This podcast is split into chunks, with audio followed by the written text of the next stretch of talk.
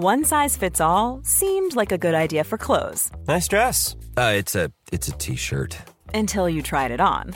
Same goes for your healthcare. That's why United Healthcare offers a variety of flexible, budget friendly coverage for medical, vision, dental, and more. So, whether you're between jobs, coming off a parent's plan, or even missed open enrollment, you can find the plan that fits you best. Find out more about United Healthcare coverage at uh1.com. That's uh1.com.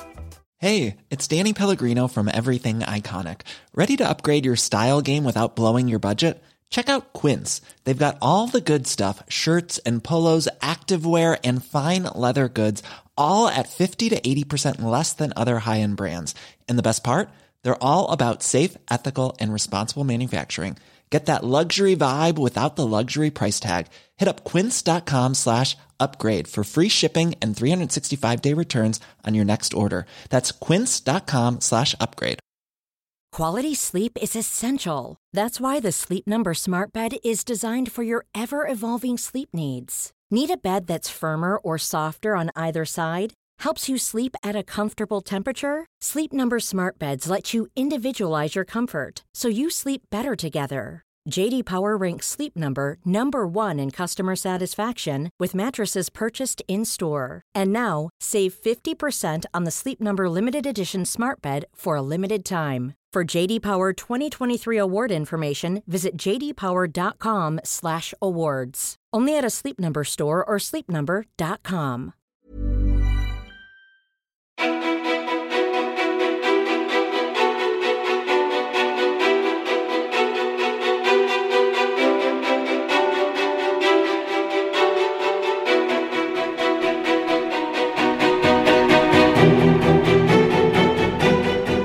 Ida Kjos är chefsjurist, initiativtagare till Med vilken rätt och har flera styrelseuppdrag.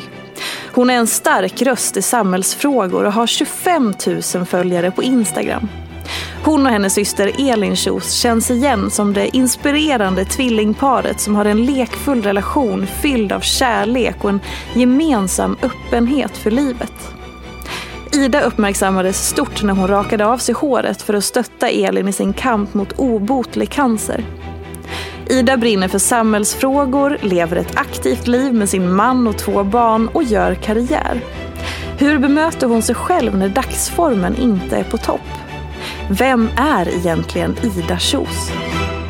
Varmt välkommen till podcasten Ofiltrerat med mig, Sofia Peterfia Ståhl. Hej och välkommen Ida! Hej! Gud vilken fint intro, tack snälla! Ja men du, det ska du ha. Gud, jag rörd och svettig, känner att oj, det är mycket att leva upp till. Gud vad fint! Nej, ingenting att leva upp till. vad, vad väcktes i dig när du hörde det? Um, ja men stolthet skulle jag nog ändå säga. Uh, och um, ja, jag tycker ibland att det är svårt att uh, höra någon annan liksom, tala om eh, om en själv i så fina ordalag. Det är inte min starka sida. Eh, men det var, jätte, det var jättefint och det landade väl. Vad fint, gud mm. vad skönt att höra. Vilken tur. Hur, du sa att så här, åh vad mycket att leva upp till och så. Den känslan, här har jag något att leva upp till eller oh här behöver jag leverera eller här behöver jag liksom prestera. Hur ofta har du den i livet eller vardagen? Den har jag ofta. På vilket eh, sätt uttrycker det sig? Nej, men jag är väldigt prestationsdriven och har alltid varit det. Eh, och har väl i yngre år inte reflekterat över att det kanske är någonting negativt utan det har liksom bara varit en del av vem jag är och hur jag har velat leva mitt liv. Eh, men ju äldre jag blir så, så har jag också landat i att det är inte enkom positivt och att det faktiskt är någonting som jag aktivt behöver liksom identifiera och Eh, och vara medveten om eh, kanske hur jag ska hantera det. För att eh, nej men det, det, den tanken kommer ofta till mig. hur jag kan göra någonting ännu bättre eller ja, så vidare. Och vad händer när du känner att du inte lever upp till det? Um, det är lite olika beroende på liksom i, i vilket sammanhang i livet det är. Jag tycker att jag är, jag har liksom en grund Eh, en, grundtrygghet eh, i min kapacitet och, och eh, liksom vem, vem jag är.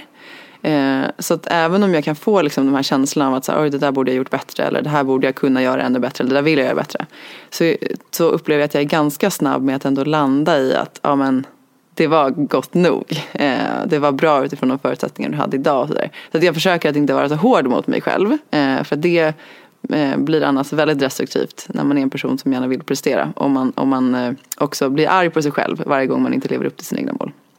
Och har det alltid varit så att du har kunnat dra den liksom att nu är jag snäll mot mig själv, jag ska inte vara så hård. Eller hänger det ihop med de här nya insikterna som har kommit med att man blir lite äldre och lite kanske jag tänkte säga mjukare i liksom sin framtoning mot sig själv. Men det var en ganska konstig grej. Men du förstår vad jag menar? Nej, jag tycker inte alls det var en konstig grej. Det var en jättebra beskrivning. Jo, men det är klart att det är så. Um, absolut. Och sen tror jag väl också att ju äldre man blir, eh, ju större blir den här grundtryggheten. Och att man vet att det är okej att inte alltid vara på topp. Eh, det var i alla fall en sån sak som jag som framförallt när jag var ung och på arbetsmarknaden och liksom ny, nyexaminerad. Jag, jag började plugga när jag eh, gick ut gymnasiet. Eh, så jag var ju väldigt ung när jag liksom, började på advokatbyrå.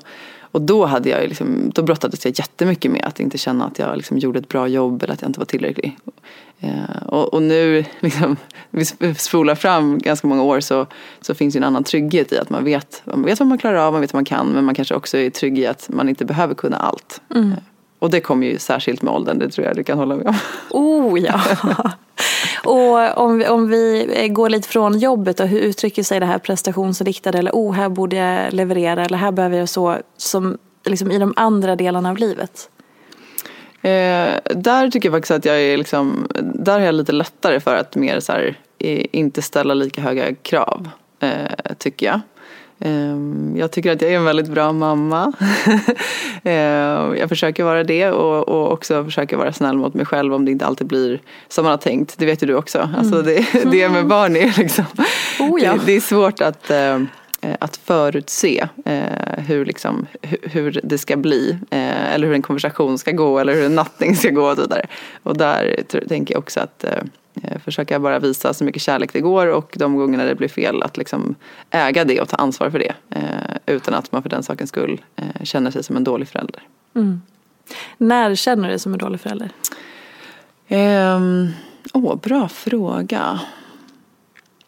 När känner jag mig som en dålig förälder?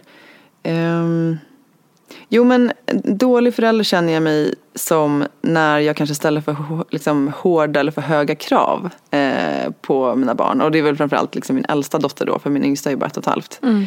Eh, jag tycker ibland att den åldern som min dotter är i nu så i, i vissa sammanhang så är hon så otroligt vuxen. Eh, och liksom analyserande och verbal och kommunikativ. Eh, och då är det ibland lätt att glömma att hon är bara fem. Eh, och då kan jag ibland märka att om vi hamnar i situationer där ja, men det blir en diskussion eller liksom, hon gör inte det hon ska göra för att hon vill göra någonting helt annat. eller vill bara inte lyssna. Eh, så märker jag ibland att jag själv då liksom kanske ja, men att, jag, att jag ställer liksom krav på henne som att hon borde vara äldre och borde förstå. Eh, när det kanske egentligen handlar om att hon agerar på sina impulser eh, mm. och inte att hon vill liksom, tjafsa och bråka med sin mamma. Eh, och de gångerna känner jag att nej, där hade jag kunnat eh, vara, göra bättre eller vara mer förstående eller ta ett kliv tillbaka istället för att ta ett kliv fram. Eh, mm, det är nog ett sånt exempel. Och hur eh, agerar du när det händer? Du här, oh just det, nu hamnade jag här. Vad händer sen då i liksom eran, eh, mm. i, vad händer sen? Ja, men det som händer sen är ofta så att eh, jag brukar ganska snabbt känna om så här, ah, men det här blev inte helt hundra. Um, och då försöker jag ta mig tid att, att uh, prata med min dotter och så säger jag det. Uh, vet du älskling, jag förstår att uh, du inte ville lägga dig ner nu utan att du var liksom, du, du ville prata om vad som hade hänt idag eller um, och det är helt okej. Okay. Uh, men nu har vi sagt godnatt och nu är tanken att vi ska sova. Uh, så ja, jag älskar dig och låt oss nu ta det lite lugnt. Alltså jag försöker liksom bara resonera mm. kring det och möta liksom, hennes känslor och, och liksom, göra henne medveten om att jag förstår henne. Och om jag liksom, har höjt rösten eller ridit till då ber jag om ursäkt eh, för det. Och det, för det tycker jag är en sån jätteviktig grej. Att vi alla, vi alla är människor och vi alla kommer göra saker som vi inte är nöjda och stolta över. Eh, men att då liksom ta ägandeskap och ansvar för det. Det tror jag är väldigt viktigt eh, framför våra barn. Att inte bara sopa det under mattan. För vi vill ju att de ska agera på samma sätt. Mm. Eh, så det tror jag är en jätteviktig grej. Just det där att, att äga och ta ansvar. Mm. Nu kastar jag ur mig att det är någonting som vi håller på att tappa i det här samhället. Alltså i att, att vi... Ehm, och nu vet jag knappt ens vad jag säger så jag bara slänger ut det rakt. Men kan du förstå vad jag menar? Är att, så här, att det är som att vi Eh, dels att man får, in, man, man får inte lära sig att stå för sina känslor. För man, man värder, vi värderar liksom känslor på så helt olika sätt. Och man ska helst liksom ha bara en viss typ av känslor och inte andra. Och, sådär. och sen i kommunikationen så är det nästan lättare att att lägga sig platt och låtsas som ingenting. Allting är bra. Snarare än att man då säger nej men nu känner jag så här. Eller jag tycker det här. Eller det här blev så här. För jag- ibland, eller just det här att ta ansvar och våga stå för sig själv.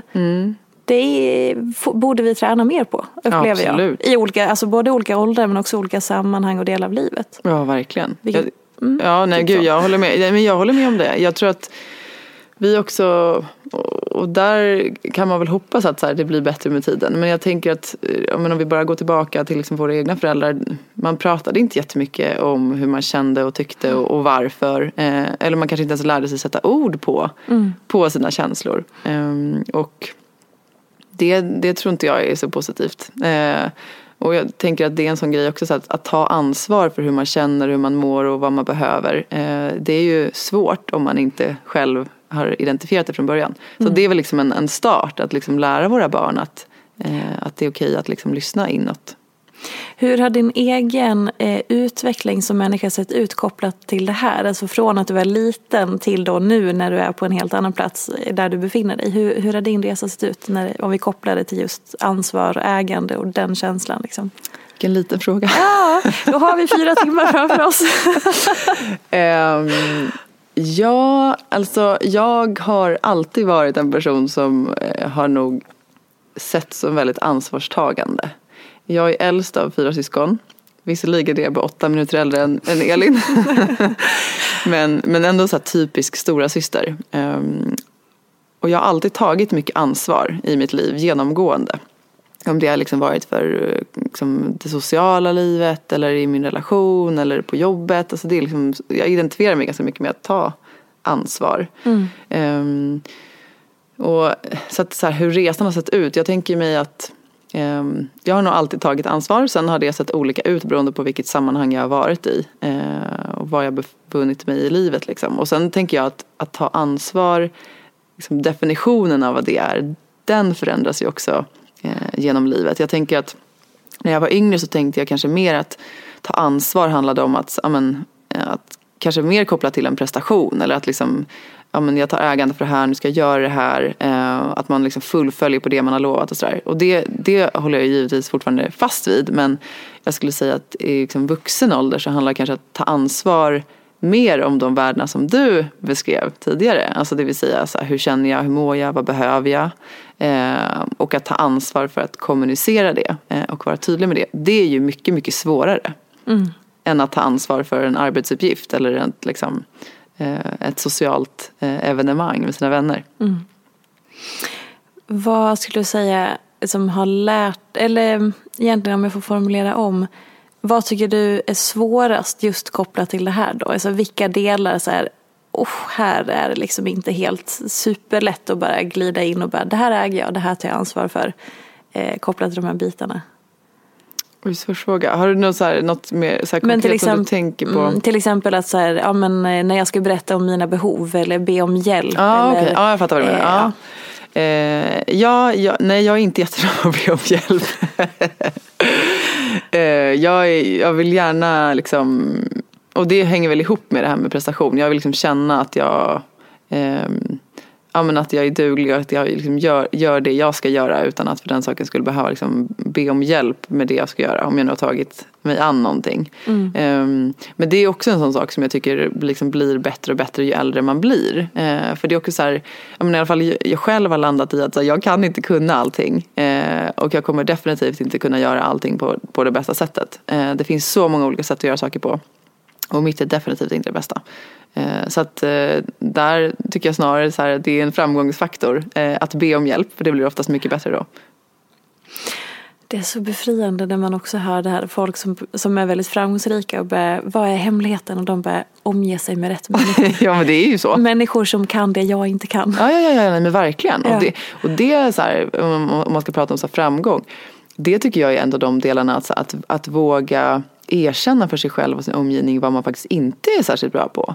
Eh, för att jag, tycker också att när, jag själv var yngre så hade man ju, jag hade i alla fall uppfattningen om att alla var så himla duktiga på allting och liksom hade svar på tal på allting och de liksom hade benkoll på saker och ting och själv så kände man sig som man bara famlade i mörker ungefär. Eh, men alltså, ju äldre jag har blivit och liksom, ju längre upp i liksom, organisationer och, och liksom, jag har klättrat så har jag ju märkt att de flesta känner ju fortfarande så. Eh, men man har sitt gebit som man är duktig på och det är okej, man behöver inte kunna allt. Har du ofta den känslan av så här, när ska de komma på mig? Bli avslöjad? Oh my god, den kan du relatera Alltså, eh, inte nu längre så ofta, men jag, jag har definitivt haft den. Ehm, och jag, jag vet att när jag, liksom, när jag kände det där väldigt mycket så, så kände jag ibland så här, gud, det måste betyda att jag är dålig på det jag gör. Sen så läste jag någonstans att så här, nej, det kanske snarare handlar om att man, ehm, att man liksom är på tårna och liksom har lite självdistans. Eh, att man inte liksom nöjer sig och liksom känner att jag kan allt, jag har koll på läget. Ehm, jag känner absolut, liksom, jag kan absolut känna så här, tvivel ibland och så men, men eh, jag, in, inte på det sättet att jag känner så här, gud när ska någon avslöja mig för att jag känner att eh, där, där jag är så eh, finns det mycket i ryggsäcken. Precis när du eh, klev in här så sa du att eh, jag brukar säga att eh, för att vara jurist behöver man inte vara smart. Berätta, utveckla detta för jag tänker att det där låter, alltså det är en fröjd för någon som inte är, alltså jag i det här fallet, som inte är akademiskt lagd och inte är liksom jag har aldrig tänkt tanken att jag skulle kunna bli jurist för jag vill säkert avfärda det som att här, det, det kräver en viss typ av jag vet inte, intelligens eller människotyp eller någonting som jag absolut inte har. Så kommer du in och säger det och bara wow, wow, jävlar vad skönt att höra, berätta mer. Ja, Okej, men med risk då för att liksom avskriva en hel eh, kår, det är ju inte min mening. Eh, jag är väldigt stolt över mitt yrke. Men, eh, nej, men det jag menar är att eh, för att liksom om, man, om, om vi tittar på utbildningen så handlar det egentligen om att så här, kunna ta till sig mycket information. Eh, det är det som är det är det det bygger på, kunna ta till dig information och i den informationen sålla vad som är väsentligt. Eh, Så att ja, man måste absolut ha ett läshuvud. Eh, Men det är inte samma sak som alltså, i min bok att så här, du måste vara väldigt smart. Men då kommer vi in på nästa fråga, så här, vad är egentligen att vara smart? Det var precis det jag skulle ställa som en följdfråga. Ja. Underbart, bara kör. Nej men för att eh, i, i min bok så, och det är intressant att höra vad du tycker, men eh, jag personligen så här, jag, är, jag är duktig på att läsa, jag är duktig på att formulera mig, eh, jag håller gärna tal och sådär, det, är liksom, det är mina styrkor. Eh, men jag är inte särskilt duktig på liksom, matematik och den, den typen. Eh, och för mig så, så här, jag tycker oftast att smarta människor det är sådana som, sådana som kan sånt som inte jag kan. men, men jag tänker att, liksom, att vara smart det handlar väl snarare om att liksom, man har någonting som man är lite extra duktig på. Alltså det kan ju vara allt ifrån att det kan vara läsa eller det kan vara dansa eller det kan vara att göra någonting, någonting annat fysiskt eller man har en kreativ ådra. Eh, så ser jag i alla fall mer på det när jag liksom, nu är vuxen ålder. Så med det sagt så menar jag att så här, ska du plugga juridik så ja, du behöver kanske tycka att det är i alla fall liksom inte skittråkigt att läsa och du behöver tycka att det är okej att ta till dig information och sålla bland den. Eh, men sen är det ju liksom pannben att bestämma sig för att man ska ta sig igenom det. Ja, men och just som egentligen nästan kanske allting i livet. Vi, vi har sådana snäva, snäva ramar och mallar för allting. Så att det är så här, när man tänker smart kanske man tänker, ja ett högt IQ. Mm. Ja, ja, men exakt. Och sen Ja. är det bara det. Och sen så börjar man nyansera där lite grann och börjar, precis som du säger, det finns ju så mycket mer som kan rymmas inom det epitetet än bara så här, ja jag är med i Mensa och därför är jag smart och alla andra suger. Ja men exakt. Där behöver vi ju inte vara. Nej, nej, nej, verkligen. Och det är det som jag tycker är så intressant med den tiden vi lever i nu. Eh, där vi ser liksom många, unga entreprenörer. Jag tänker bara det, det jobbet som du gör. Gud, Jag tycker ju du är supersmart. Alltså, du har ju liksom skapat din egen business och du gör det som du är bra på på ditt sätt. Alltså, det för mig är ju väldigt inspirerande. Och jag Tack tycker snälla. att ja, men det tycker jag är viktigt att du tar med dig. För att jag, jag liksom tycker att den, den ramen som du pratar om också, den, den vidgas ju hela tiden. Eh, och idag liksom får ju fler plats. Eh, och det tycker jag är jättefint. För att vi alla är ju väldigt olika och har olika förmågor och eh, talanger. Upplever du att folk ofta vill sätta dig i ett fack? Ja, men jag tror att det är väldigt svårt att sätta mig i ett fack. Ja. Så på vilket sätt tror, liksom, vill de sätta dig i facket? Ja, men jag tror att eh, eh, jag, är, jag kan nog utåt sett framstå som en ganska spretig person. Ehm, jag håller på lite med sociala medier, jag liksom brinner väldigt mycket för mitt jobb, jag sitter i lite styrelser, jag är ibland ute och vevar i media.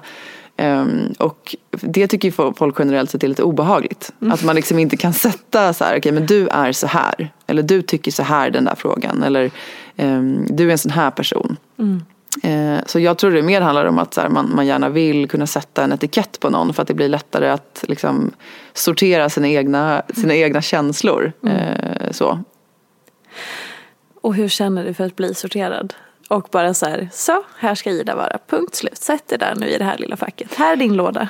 Men alltså jag, eh, eh, det rör mig inte så mycket. Eh, jag, jag förstår ju varför man eh, kanske vill sortera in människor. Eh, men jag själv funkar inte så. Jag tror att det är, liksom, är i princip en omöjlighet att sortera in människor. Alltså vi mm. alla är, vi har så många olika lager. Ehm, vi fungerar på så olika sätt, vi tänker på så olika sätt, vi tar beslut på olika sätt baserat på olika underlag. Mm. Ehm, så att, ehm, nej jag, jag, liksom, jag, jag tänker att alla människor är så himla olika.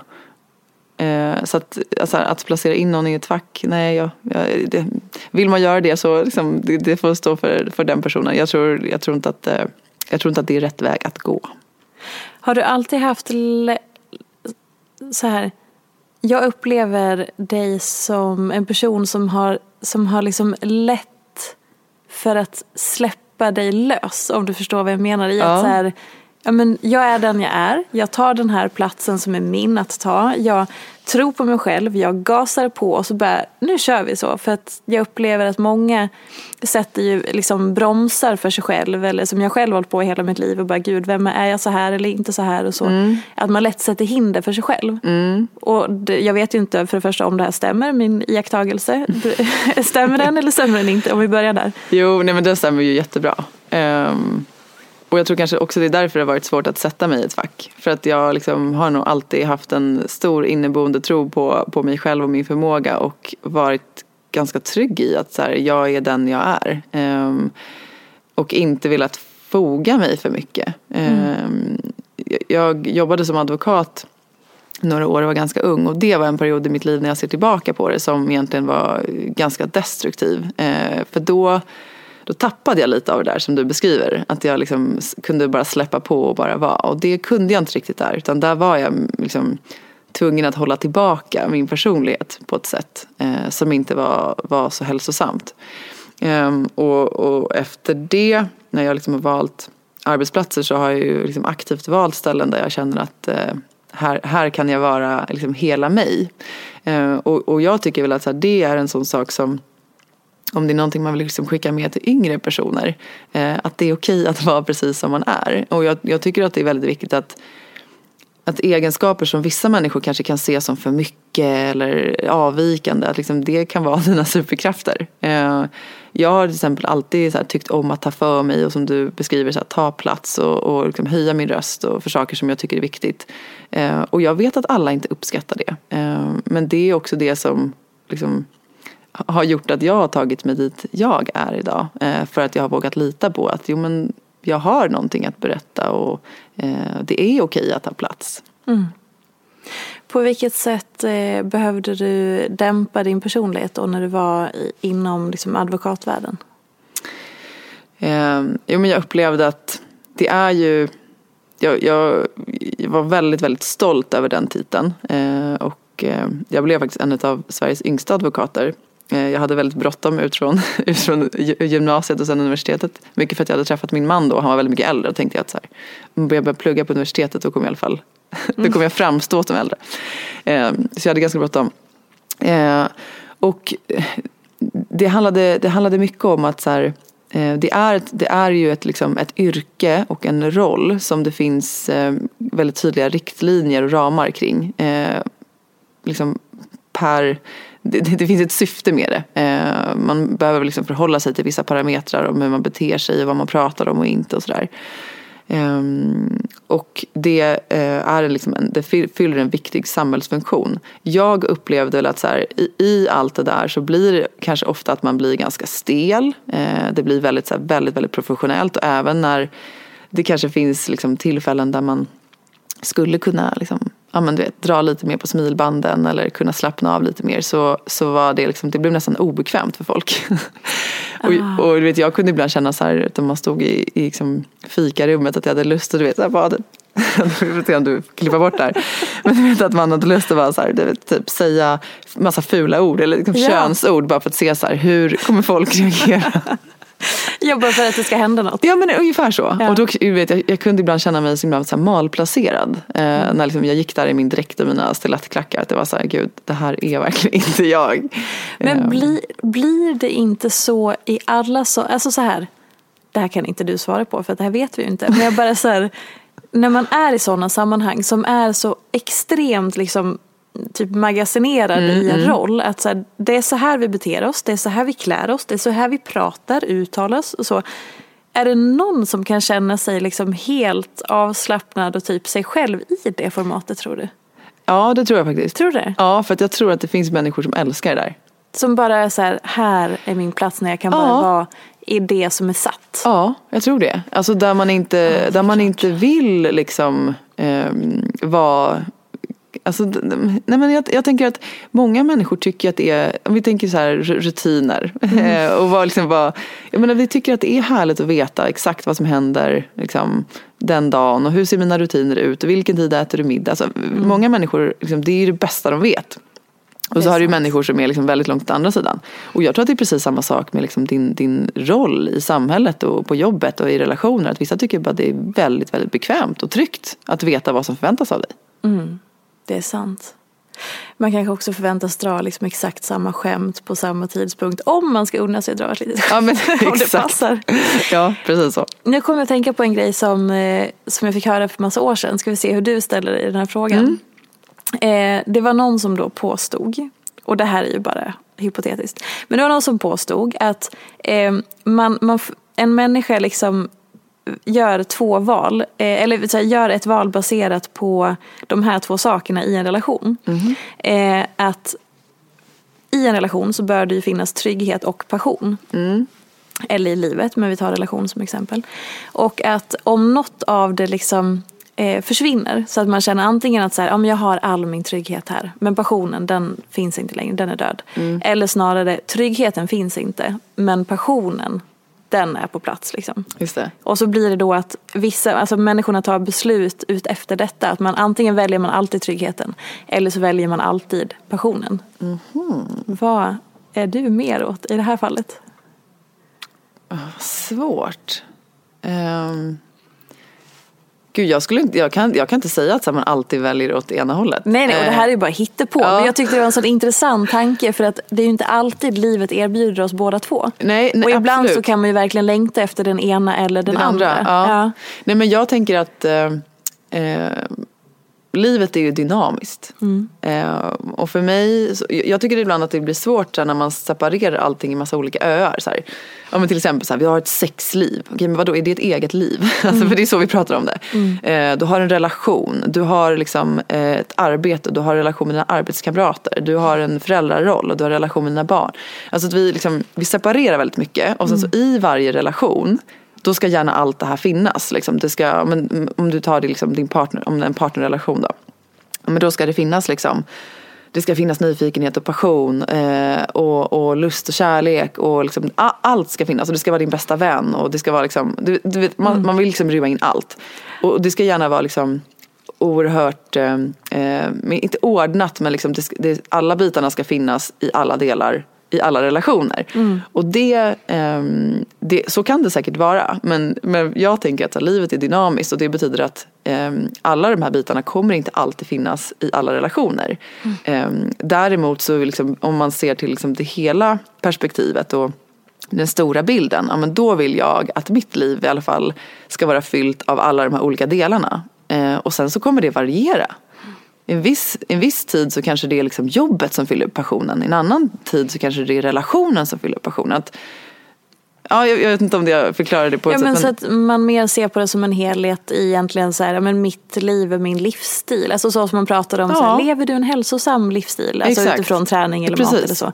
Så är egentligen livet livsstilen. Ja. Och att den så här, definier, för då är det som att man omfamnar allt. ja, men precis så sätt. tänker jag. Ja. För att livet är ju inte liksom allt det här separerat i olika timeslots. Eller liksom, livet är ju allt som pågår hela tiden. Eh, Men återigen det här med att vilja kategorisera allting. Mm. Som du säger att så här, men sexlivet, ja, då är det plötsligt en egen ö. Och sen så Ja, föräldrarollen, det är någonting annat. Och, så, och, och som just också, för många kan ju prata om så här, vänskaper och just det här med att så här, ja, men det är en bästa vän eller den, alla vänner ska ha liksom samma syfte lite Mm, grann.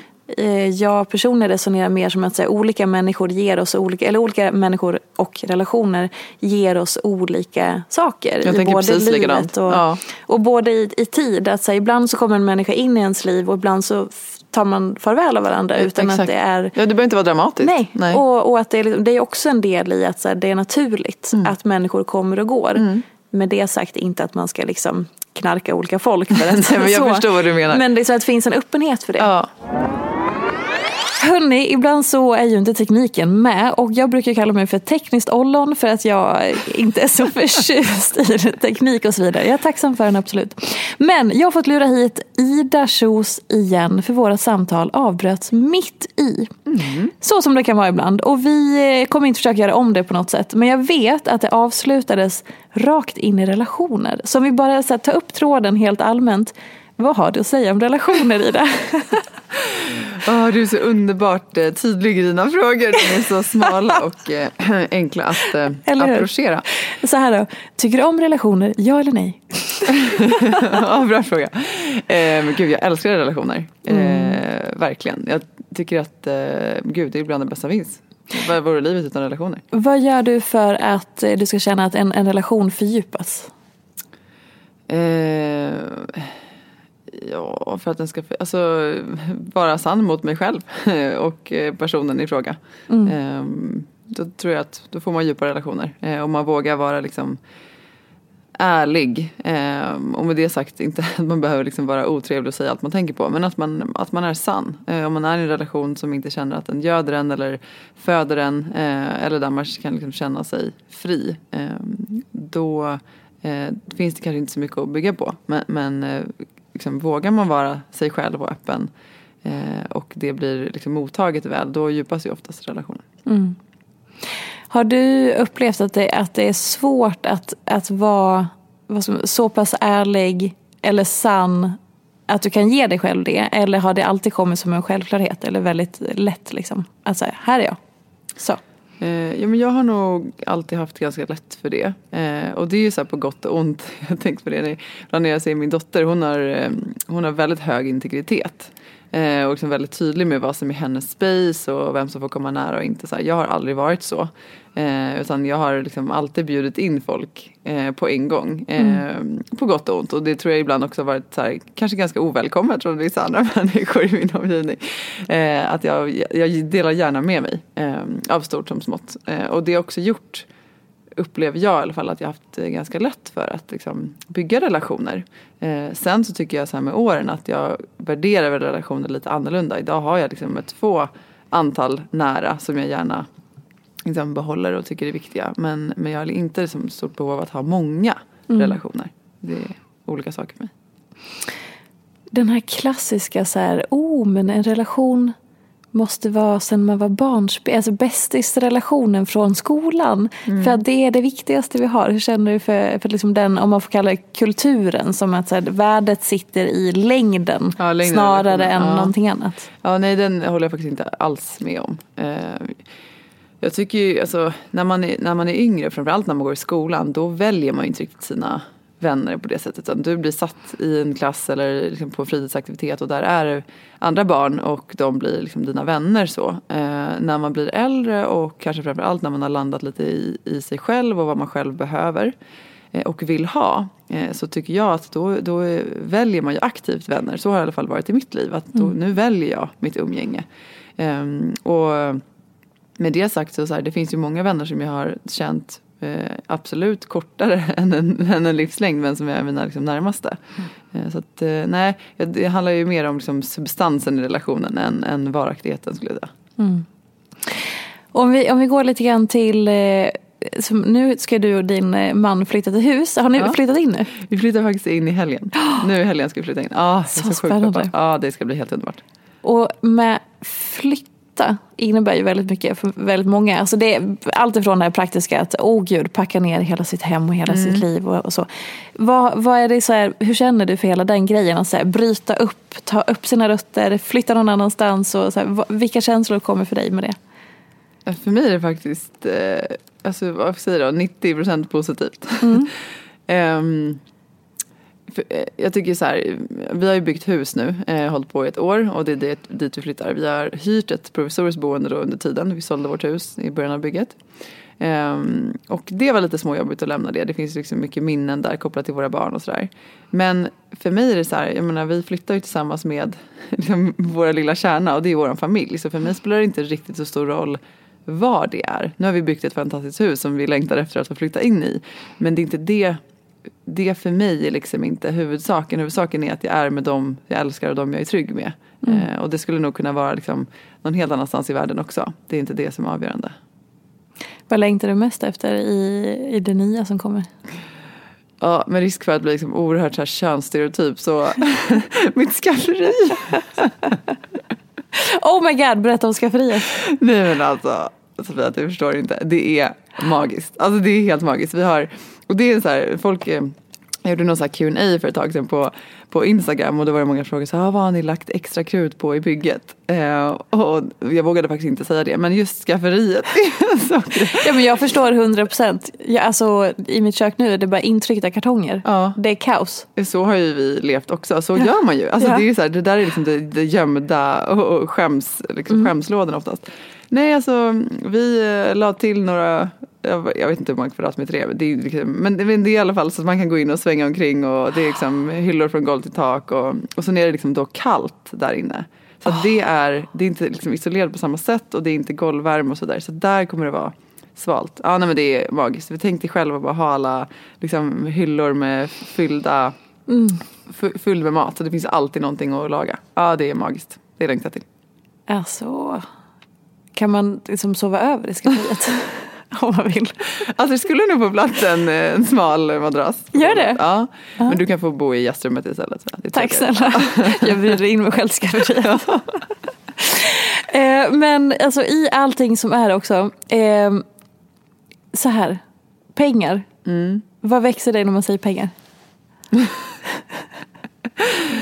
Ja, när jag säger när är pengar. Alltså jag tänker att pengar är eh, en möjliggörare eh, för eh, frihet. Det är väl framförallt så jag ser det.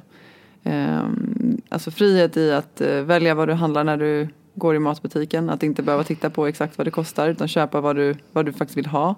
Eh, frihet i att kunna göra saker med barnen eller se saker, uppleva saker. Men också eh, som i vårt fall nu att kunna bygga, bygga ett hus. Eh, Ja. Vad, tycker, tycker du att det är känsligt att prata pengar? Alltså i så här, den här, vi, svenskar har ofta ganska svårt för att prata pengar överlag. vad, vad står du i det? Eh, alltså jag har nog egentligen inte haft så jättesvårt att prata om det. Men däremot så mm, jag vet att det, liksom, det kan landa fel hos eh, vissa människor. Eh, och det blir liksom inte alltid rätt. Så jag, liksom, jag känner inte att, här, att det är någonting jag måste prata om. Utan av liksom, respekt för andra så känner jag väl inte att ja, det är någonting som man behöver fläka ut så mycket kring. Utan eh, alla har olika förutsättningar och eh, olika ekonomi. Eh, och, ja, spontant är det väl ingenting jag känner så här, låt oss gå på djupet kring det. Låt oss ta fram en, ett Excel-ark på privatekonomin. Men det är så intressant, alltså vissa saker i livet som är liksom som självklar del som alla dealar med varje dag. Som, som pengar eller som ehm, diverse känslor eller typ eh, mens om vi backar tillbaka några år. Eller att döden som är så påtaglig, det, det ska vi inte prata om.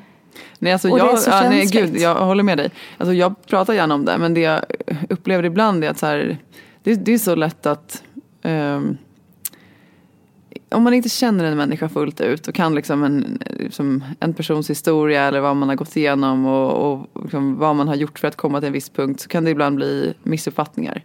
Eh, och jag vet själv att jag liksom är en privilegierad person. Jag har ett bra jobb, jag har det gott ställt. Eh, vi har också jobbat väldigt hårt för att komma hit.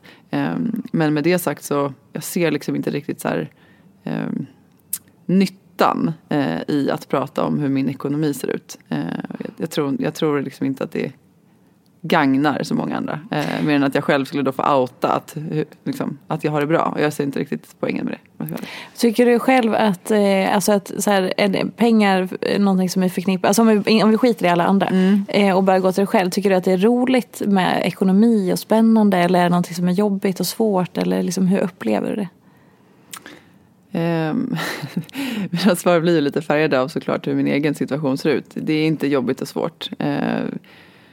Så, uh, och det är väl inte heller så här, jag menar, alltså jag, jag jobbar ju liksom inom den finansiella sektorn så det är klart att det finns ett visst intresse. Mm. Uh, så, så att ja, jag tycker väl att det är liksom det, det, för mig är det så pengar, det är, liksom, det är bara en del av livet. Jag tror det är inte någonting som jag uppehåller mig särskilt länge vid eller lägger jättemycket stort fokus kring. Så. Eh, om man tittar på till exempel lön så där har jag oftast resonerat det som att det för mig är mer ett kvitto på att eh, eh, liksom hur någon värderar mitt arbete eller hur värderar mig som person på en mm. arbetsplats. Eh, så. Eh, det här är så intressant. Det som framförallt är intressant är hur dina murar gick upp så tydligt. Från att det var så här vidöppen till att jag såg hur hela du började stänger vi igen här. Alltså jag har full respekt för det. Jag tycker bara det är så intressant hur hur vi människor alltså funkar. Man märker att okej okay, men här, här stängdes det lite, här ja. öppnades det lite eller oh här kan vi mötas. eller, eh, men är det framförallt då någon slags här, rädsla för att bli dömd eller så? Som är liksom som triggar eller så du lever. jag lever Jag ska få, inte fortsätta vara så här obekväm. Men... Nej men det är ingen fara, jag gillar eh, obekväma samtal. Eh, nej, jag tror kanske egentligen inte det. Jag menar, jag är jättestolt över liksom, det jag åstadkommit i livet. Men det finns också parametrar i där liksom, jag inte är själv. Och, liksom, jag är semi-offentlig och även andra i min familj. Och jag har människor som liksom, jobbar inom politiken och sådär. Det, det, finns andra aspekter av det där. Mm. Eh, ja, där liksom, jag tycker att det är bättre att vara lite återhållsam. Och det är så också jävla skönt att man behöver inte prata om allting.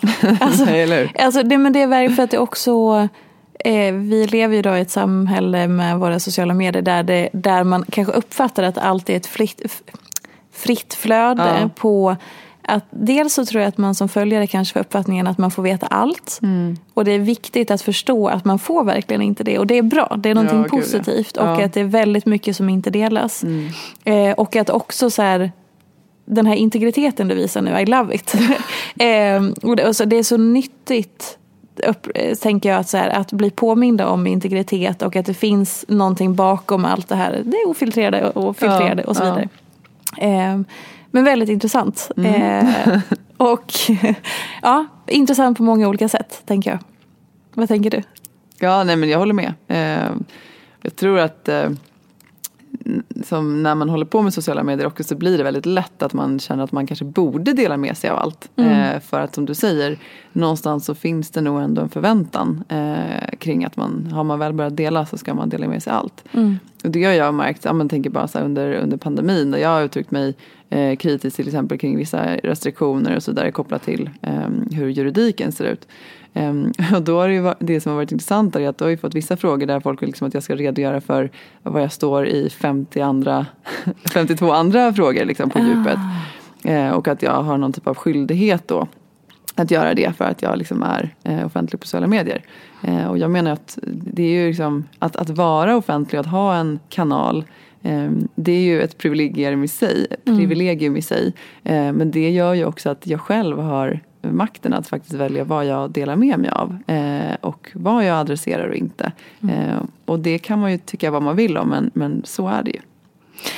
Och det är ju så viktigt att man inte delar allt. Alltså för det, för det blir, annars så blir det också någon tävling i okej men nu har hon sagt det här, då kanske jag ska dela det här ja. och sen så ska den dela det. Och men så det blir, blir en urvattnad man... disktrasa till slut. Ja. Alltså det är också så här, för det handlar ju också någonstans om att känna, alltså vissa, vissa aspekter så blir man ju ganska naken. Mm. Eh, och ibland, så kan jag känna ibland när jag har haft en period där jag har delat mycket. Att jag känner så nej nu vill jag ta ett kliv tillbaka här. Nu, liksom, mm. nu vill jag ha min sfär. Eh, även om det i sig kanske inte är att jag delar någonting som är kontroversiellt eller för den saken skulle hemligt. Så kan det handla mer om att så här, men jag vill vara liksom, i mitt eh, mm. utan att alla vet exakt vad det är.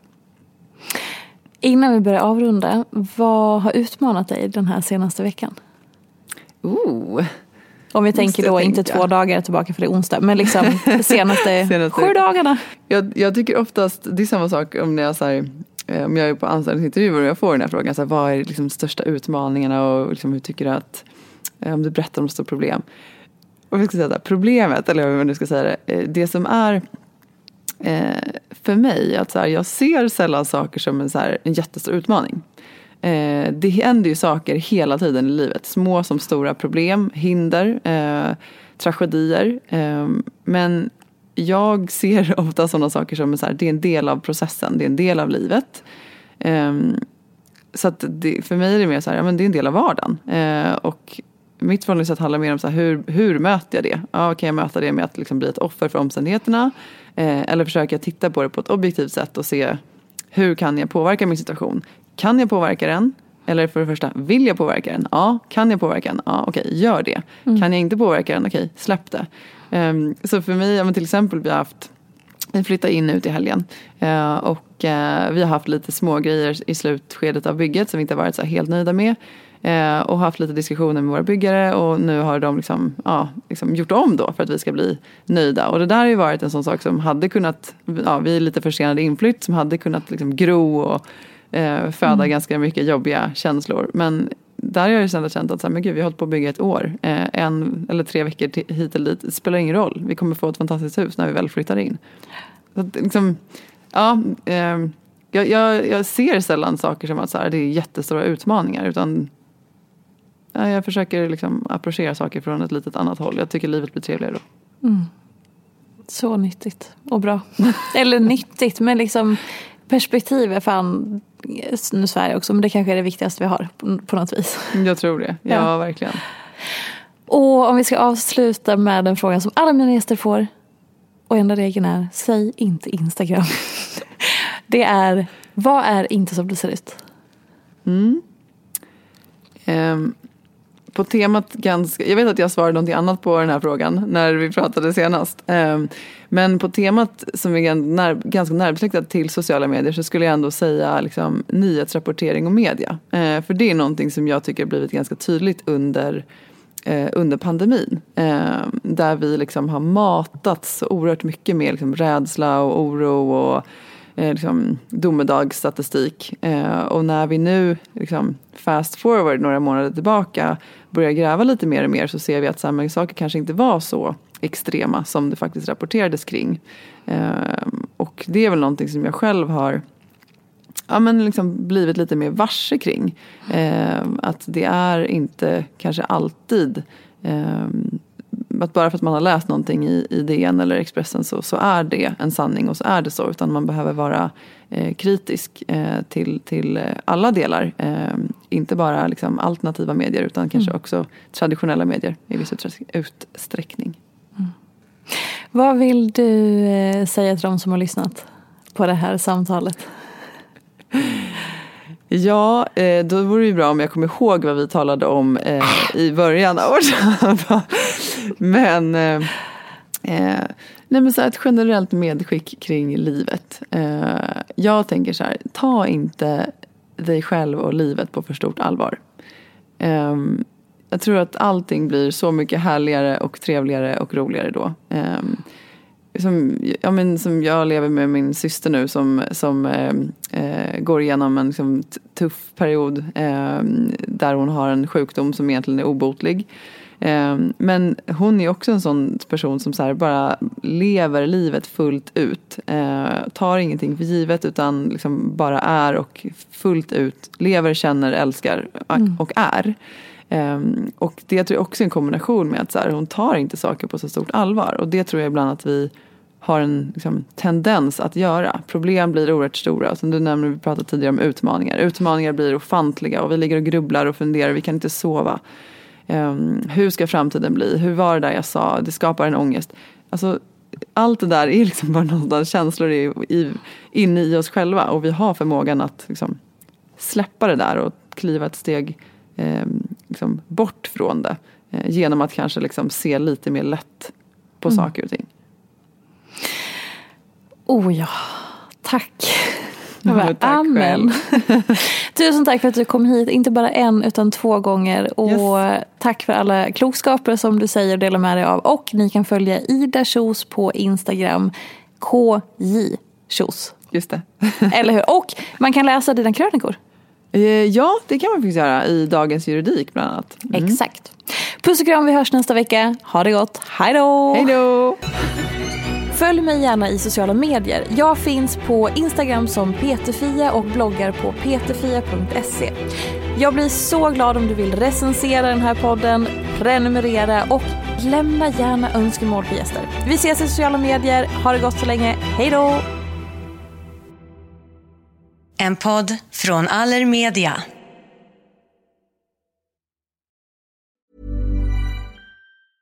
Have catch yourself eating the same flavorless dinner three days in a row? Dreaming of something better? Well, HelloFresh is your guilt-free dream come true, baby. It's me, Gigi Palmer. Let's wake up those taste buds with hot, juicy pecan-crusted chicken or garlic butter shrimp scampi. Mm. Hello Fresh. Stop dreaming of all the delicious possibilities and dig in at HelloFresh.com. Let's get this dinner party started. Mom deserves the best, and there's no better place to shop for Mother's Day than Whole Foods Market. They're your destination for unbeatable savings, from premium gifts to show-stopping flowers and irresistible desserts. Start by saving 33% with Prime on all body care and candles. Then get a 15-stem bunch of tulips for just $9.99 each with Prime. Round out Mom's menu with festive rosé, irresistible berry chantilly cake, and more special treats. Come celebrate Mother's Day at Whole Foods Market.